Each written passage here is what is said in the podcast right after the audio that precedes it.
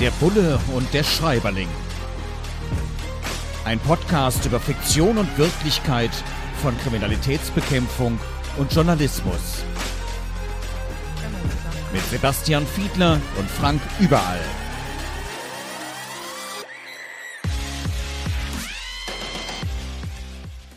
Herzlich willkommen zu einer neuen Ausgabe von Der Bulle und der Schreiberling. Unser Podcast, wo wir uns anschauen, wie viel Realität ist in der Bestsellerliteratur. Und heute beschäftigen wir uns mit einem Werk ja, aus Schweden. Schwedische Krimis, die sind ja immer ganz besonders. Und äh, Jord und Rosenfeld, also Michael Jord und Hans Rosenfeld, haben den Krimi geschrieben, Die Früchte, die man erntet.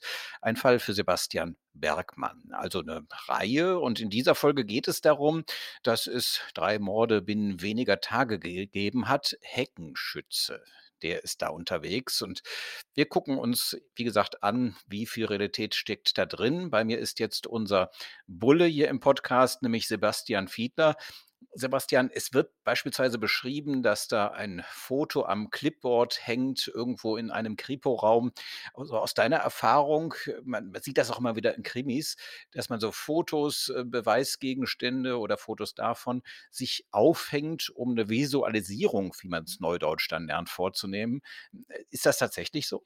Ja, das ist tatsächlich so. Also ich habe das in anderen Sachverhalten durchaus auch gemacht und manche haben ja so ein Whiteboard oder früher so eine, so eine Klemmwand da irgendwie an, da hängen und da hat man durchaus schon mal was rangepinnt, um sich Dinge vor Augen zu führen, aber teilweise eben auch um so Beziehungsgeflechte so ein bisschen darzustellen. Ne? Es ist ja doch durchaus ein Unterschied, ob man einzelne Fotos mit entsprechenden Beziehungen zueinander so visuell tatsächlich vor Augen hat oder ob man da so allgemein in Textform drüber grübelt. Also das macht schon wirklich Sinn. Ja, in der Tat, ich kenne das auch. Ich habe ja viel über Korruption berichtet, gerade am Beispiel der Stadt Köln, was da im Rathaus in den vergangenen Jahren oder fast Jahrzehnten schon alles passiert ist.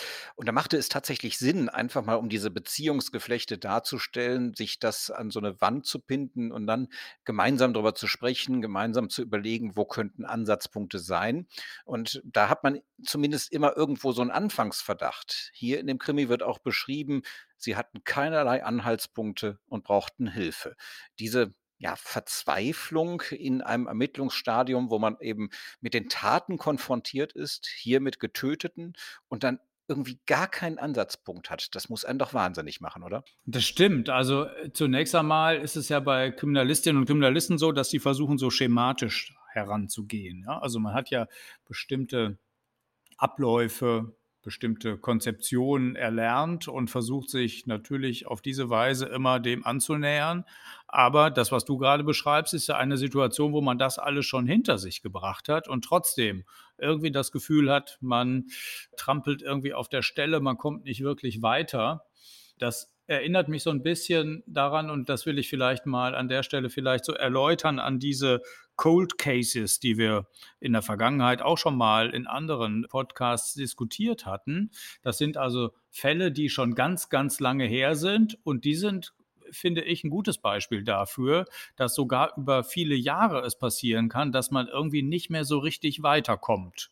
Und da hilft häufig, dass man Leute, die bisher mit dem Fall noch nichts zu tun hatten, einmal drauf gucken lässt und die aus einer neuen Perspektive einmal mit einbezieht. Das kann häufig helfen. Mhm. Jetzt Thema Verzweiflung. In diesem Krimi wird auch beschrieben, dass viele Fälle polizeilich aufgeklärt sind. Auf Deutsch, man weiß, wer die Täterin oder der Täter ist, aber letzten Endes die Beweise nicht ausreichen. Man hat eine ganze Reihe von Indizien, man kann sich zusammenreimen, man hat vielleicht auch von irgendwelchen Leuten gesteckt bekommen. Ja klar, war so aber äh, es gibt kein Geständnis, es gibt nicht hinreichend Beweise und hier wird auch beschrieben, dass das eben ja Polizistinnen und Polizisten wahnsinnig machen kann. Diese polizeiliche Aufklärung, ohne dass dann tatsächlich eine Sanktion, also auf Deutsch eine Strafe folgt, ein Gerichtsprozess folgt. Kennst du das auch? Das kenne ich auch, das kennt glaube ich so ziemlich jeder und jede, in, äh, die in dem Beruf tätig ist. Ein Stück weit, finde ich, saugt man das so ein bisschen mit der Muttermilch auf, weil man von vornherein weiß, dass es keinen Automatismus gibt, dass die Ermittlungsergebnisse hinterher vor Gericht automatisch auch Bestand haben. Auf der anderen Seite bemüht man sich natürlich darum, dass wenn man selber davon überzeugt ist, eine gute Arbeit abgeliefert zu haben, dass es dann hinterher vor Gericht auch tatsächlich zu entsprechenden Sanktion kommt. Aber ich glaube, jeder kennt das und kennt auch die Situation, sich über solche Fälle dann hinterher im Nachhinein im Zweifel auch durchaus mal zu ärgern. Ja, wir Journalistinnen und Journalisten kennen das natürlich auch. Was euch der Richter ist uns der Justiziar. Manchmal heißt es eben auch, ja, das, was ihr recherchiert habt, das ist zwar einleuchtend und nachvollziehbar, aber letzten Endes rechtlich nicht tragbar. Da sind Persönlichkeitsrechte beispielsweise berührt und man kann es eben nicht beweisen. Wir haben ja auch manche Instrumente nicht, die ihr als Polizei habt. Ja, wir können nicht einfach mal irgendwo eine Durchsuchung machen oder anordnen. Und insofern ist es zuweilen auch echt ärgerlich, dass man eigentlich eine Geschichte kennt, weiß, das ist wahr, da hat jemand was getan, was nicht in Ordnung ist. Darüber müsste eigentlich berichtet werden, aber wir können es halt nicht, weil wir es nicht wirklich dicht kriegen, wie wir das nennen, weil wir nicht genug Fleisch dran bekommen, weil wir es nicht belegen können und dann auch nicht berichten können. Wir gucken uns ja an, wie realitätsnah sind diese Darstellungen. Jetzt haben wir es hier zum Teil auch, der Krimi, über den wir sprechen, kommt aus Schweden. Wir haben es zum Teil auch mit anderen Rechtssystemen zu tun. Trotzdem, vieles, was wir über Rechtssysteme wissen, als einfache Bürgerin, als einfacher Bürger, kennen wir halt aus Romanen, die wir hier besprechen, oder aus dem Fernsehen, aus Filmen. Und da gibt es durchaus dann auch unterschiedliche Regelungen. Hier heißt es beispielsweise an einer Stelle, ne, wir brauchen keinen Durchsuchungsbefehl, um jetzt hier einzudringen. Das ist nur im Fernsehen so.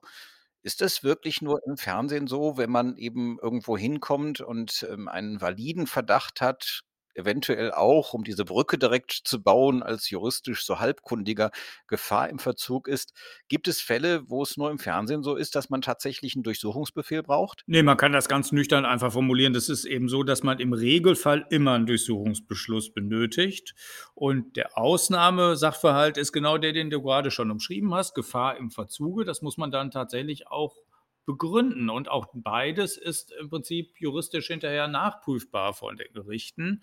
Sowohl der Durchsuchungsbeschluss des einen Gerichtes, mit dem die Polizei irgendwo durchsuchen geht, kann über andere Instanzen entsprechend überprüft werden, als auch, wenn ich sage, na, die Zeit hat jetzt irgendwie nicht gereicht und es droht, dass Beweismittel irgendwie vernichtet werden und deswegen habe ich keine Zeit mehr, um noch einen Richter zu fragen, dann gibt es solche Situationen tatsächlich, dass man dann schon durchsuchen darf, aber auch das kann hinterher dann von den Gerichten überprüft werden. So ist der Mechanismus. Hast du das selbst schon mal erlebt? Ja, das habe ich tatsächlich schon mal erlebt in einer Situation, wo ich irgendwo durchsuchen war, in einer Firma und es stellte sich dann heraus, dass die präzise Anschrift also die Hausnummer, dass wir dachten, die sei an einer anderen Stelle. Und das war de facto eine andere Hausnummer hinterher, sodass also dieser förmliche Durchsuchungsbeschluss an der Stelle nicht stimmte. Weil wir aber da waren, war die Situation jetzt also nicht eine solche, dass wir einfach hätten wieder gehen können und hätten gesagt, wir müssen jetzt mal erstmal nochmal wieder zum Richter. Dann hätten wir tatsächlich befürchten müssen, dass diejenigen, die da vor Ort gewesen sind, vielleicht sich an den Dingen äh, irgendwie bemächtigt hätten, die wir da hätten finden wollen. Also äh, da hatten wir schon einmal eine solche Durchsuchung tatsächlich und es gab auch dann hinterher eine Beschwerde, aber alles war rechtmäßig. Das ist die gute Nachricht an der Stelle. Jetzt machen wir wieder die Probe aufs Exempel. Ich weiß, dass du Polizeistatistiken nicht auswendig lernst. Auf der anderen Seite gibt es immer wieder so Klischees, die beschrieben werden, gerne auch in den Dialogen, wie hier auch bei Jord und Rosenfeld, die Früchte, die man erntet, erschienen im Wunderlich Verlag, war auch mal eine Zeit lang auf Platz 1 der deutschen Spiegel-Bestsellerliste. Und da heißt es dann in einem Dialog, naja, wir müssen hier wahrscheinlich nach einem Mann suchen, weil Heckenschützen sind in in aller Regel nicht weiblich.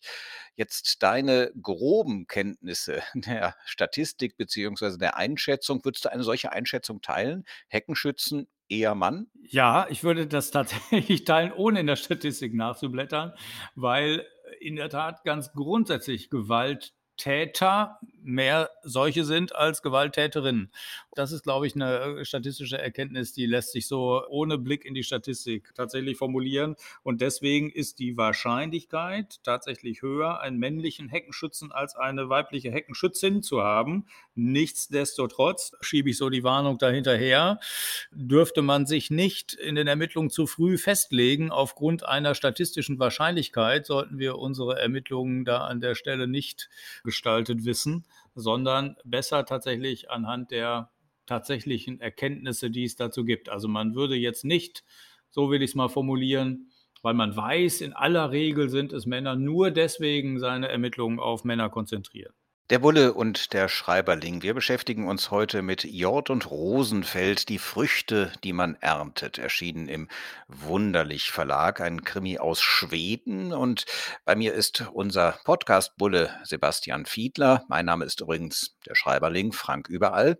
Und wir schauen uns ja an, wie realitätsnah sind die Darstellungen in den jeweiligen Krimis. Und eine Darstellung ist, dass äh, sich diejenigen der ja, Kriminalpolizei darüber erheben, erheben, dass die lokale in Anführungsstrichen normale Polizei, also die Schutzpolizei, die ja oft als erstes am Tatort ist, dass die ja nicht ganz so kompetent sind, dass die nicht so richtig Ahnung haben, dass die vielleicht auch einfach mal irgendwo durch den Tatort schlurfen und Spuren zerstören und ähnliches. Dieses Gefälle, dass man sagt, wir sind die Tollen, die unglaublich viel Ahnung haben bei der Kriminalpolizei und die bei der Schutzpolizei, ach, gerade noch im lokalen Bereich, die haben doch keine Ahnung. Ist das zumindest ein Klischee, das man in der realen Polizeiwelt auch manchmal findet? Also, ich würde jetzt lügen, wenn ich, äh, sagen würde, dass das nicht hier und da tatsächlich immer mal wieder aufblitzt, dieses Klischee. Aber es ist in den Romanen, aber auch in den Verfilmungen häufig eklatant überzeichnet. Also ich habe immer so ein anderes Bild vor Augen, nämlich der Streifenpolizist oder die Polizistin, die das Flatterband hochhält, damit der zivile Kommissar drunter hindurchschlüpfen kann. So. Oder der uniformierte Beamte, der irgendwie äh, einen Menschen ins Vernehmungszimmer hineingeleitet oder so etwas. Das sind so Bilder, die lassen sich nicht so wirklich auf die Realitäten so eins zu eins übertragen, sondern ich würde es eher anders formulieren. Es gibt halt völlig andere Aufgabenbereiche, ne? wie es das im Journalismus übrigens wahrscheinlich ja auch gibt. Heißt das nicht deswegen, weil man was anderes macht, dass das irgendwie besser oder schlechter ist, sondern ich glaube, die allermeisten Kriminalbeamten könnten von heute auf morgen keinen Verkehrsunfall mehr aufnehmen, weil sie gar nicht mehr wüssten, wie die Technik entsprechend funktioniert, weil sie sich im Zweifel nicht so gut auskennen würden im Hinblick auf die Formerfordernisse und so weiter. Also daran kann man schon erkennen, die Berufsbilder sind halt schlicht unterschiedlich und das ist, ähm, trifft keine Aussage über Wertigkeiten, aber das, so etwas Vergleichbares wird es doch wahrscheinlich auch im Journalismus geben, oder? Absolut, das lag mir schon auf der Zunge. In der Tat gibt es natürlich Menschen, die sagen, ja, so eine Lokaljournalistin, so ein Lokaljournalist, was sind die denn schon? Es gibt die großen Politikmagazine im Fernsehen oder auch als Print und die, die da arbeiten, das sind doch die einzig wahren, die wirklich Ahnung haben. Klar, die machen dann auch schon mal solche Sachen wie Panama Papers. Auf der anderen Seite, auch im lokalen Bereich gibt es natürlich unglaublich komplexe Geschichten, die recherchiert und berichtet werden wollen. Beispiel ist ja eben auch diese Berichterstattung über Korruption. Da muss man schon richtig sich reinfuchsen, richtig arbeiten, um da eine gute, möglicherweise exklusive Geschichte hinzubekommen, vielleicht sogar Ermittlungen, strafrechtliche Ermittlungen auszulösen durch eine Berichterstattung, durch das Aufdecken, durch auch die Zusammenarbeit mit sogenannten Whistleblowern, also Menschen, die innerhalb von Organisationen oder Behörden uns als Journalistinnen oder Journalisten Tipps geben, ähm, Hintergründe erläutern das dann wirklich so hinzubekommen, dass man es berichten kann, das ist schon auch eine Herausforderung und das wird Land auf, Land ab in der ganzen Republik von versierten Lokaljournalistinnen und Lokaljournalisten gemacht und oft genug haben die nicht genug der Ehre in der Öffentlichkeit. Das bedauere ich auch, in der Tat. Äh, Nochmal zurück zu Jord und Rosenfeld, die Früchte, die man erntet, diesen Kriminalroman.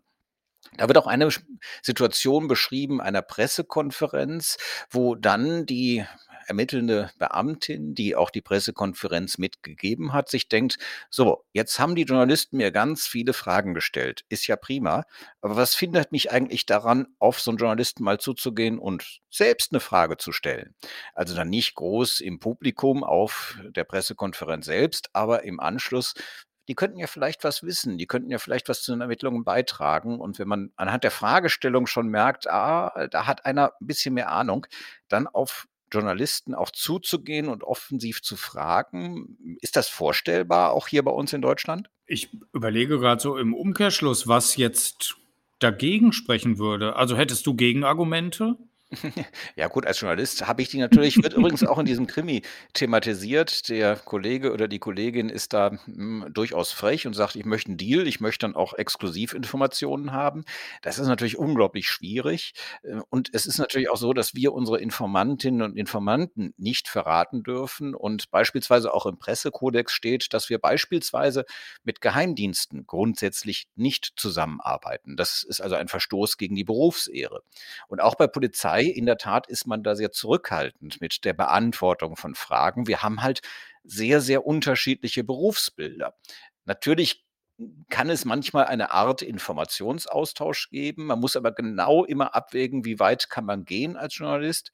Aber das ist ja bei euch Polizistinnen und Polizisten nicht anders. Ihr könnt ja auch nicht alles irgendwie fröhlich irgendeinem Journalisten erzählen. Das ist so, tatsächlich. Und das erinnert mich an eine Begebenheit, die noch nicht ganz so lange her ist, wo ich in der Rolle als Gewerkschaftsvorsitzender ein Interview zu einem ja, man könnte im weitesten Sinne Whistleblowing-Sachverhalt nennen. Und zwar waren dort Erkenntnisse an ein äh, Team eines Investigativformates aus dem öffentlich-rechtlichen Rundfunk gegeben worden. Und es hat auch hinter eine Berichterstattung darüber gegeben. Und diejenigen, die Missstände aus der Polizei an die Journalisten gegeben hatten, die wollten sich nicht offenbaren. Und jetzt ist aber natürlich das passiert, was passiert passieren musste, dass also dann in der Polizeibehörde dann anschließend Ermittlungsverfahren eröffnet wurde nach der Berichterstattung.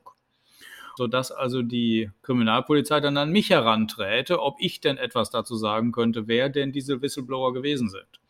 Und da habe ich mich insoweit beholfen, als dass ich dann gesagt habe, Sie mögen doch dann mit der Redaktion mal ins Benehmen treten, weil das ist ja durchaus zunächst einmal möglich. Die Journalistinnen und Journalisten, die Kontakt hatten mit den Whistleblowern, können ja ihrerseits, ohne dass sie sie offenbaren, noch ein Gespräch mit ihnen führen und sozusagen ein Stück weit übermitteln. Das hat in diesem Fall übrigens nicht zum Erfolg geführt. Aber hast du so etwas denn schon mal erlebt, dass man über solche Umwege versucht, tatsächlich so äh, berechtigte Interessen irgendwie noch hinzukriegen? Na ja, wenn's dann um die Erhellung des Dunkelfeldes geht, ähm, ja, natürlich, solche Dinge werden dann auch versucht, aber es ist natürlich unglaublich heikel, weil unter Umständen muss man ja damit rechnen, dass in einer solchen Situation vielleicht sogar schon richterliche Entscheidungen getroffen worden sind, beispielsweise über das Abhören von Telefonaten.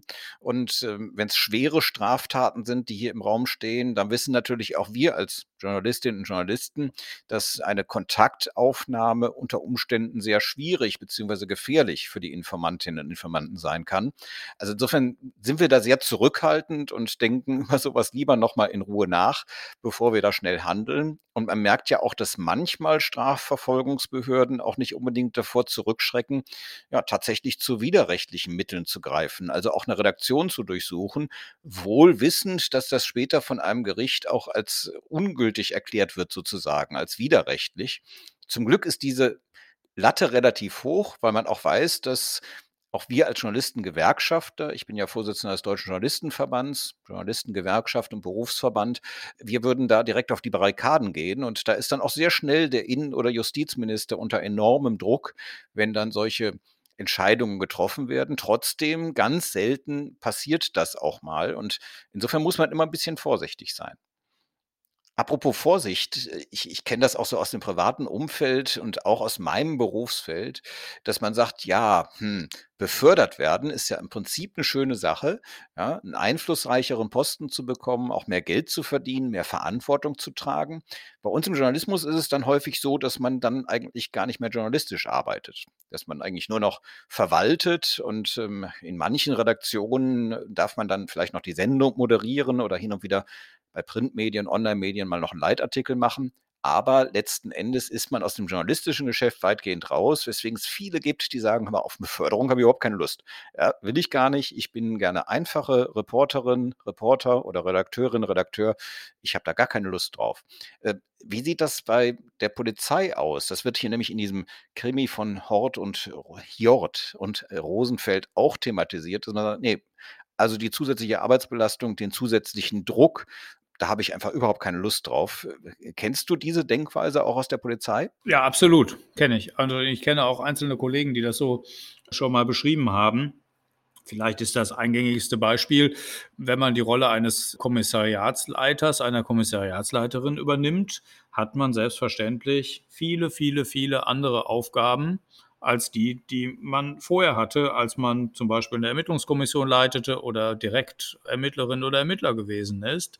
Natürlich muss man sich da mit der Organisation der Dienststelle beschäftigen, alle möglichen Listen führen, sich mit Krankheit auseinandersetzen.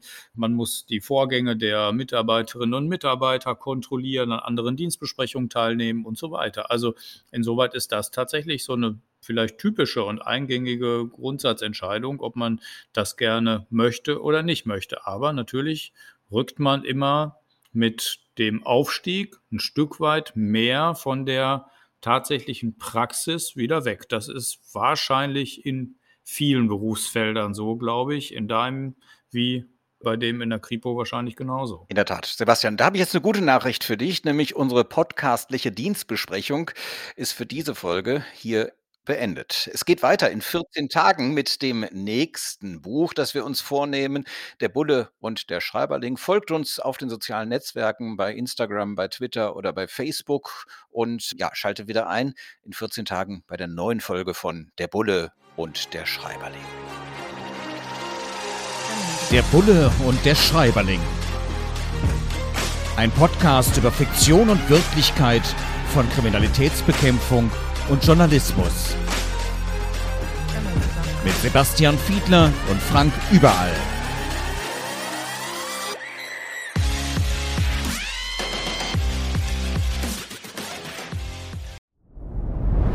Dir hat dieser Podcast gefallen? Dann klicke jetzt auf Abonnieren und empfehle ihn weiter. Bleib immer auf dem Laufenden und folge uns bei Twitter, Instagram und Facebook. Mehr Podcasts findest du auf meinpodcast.de.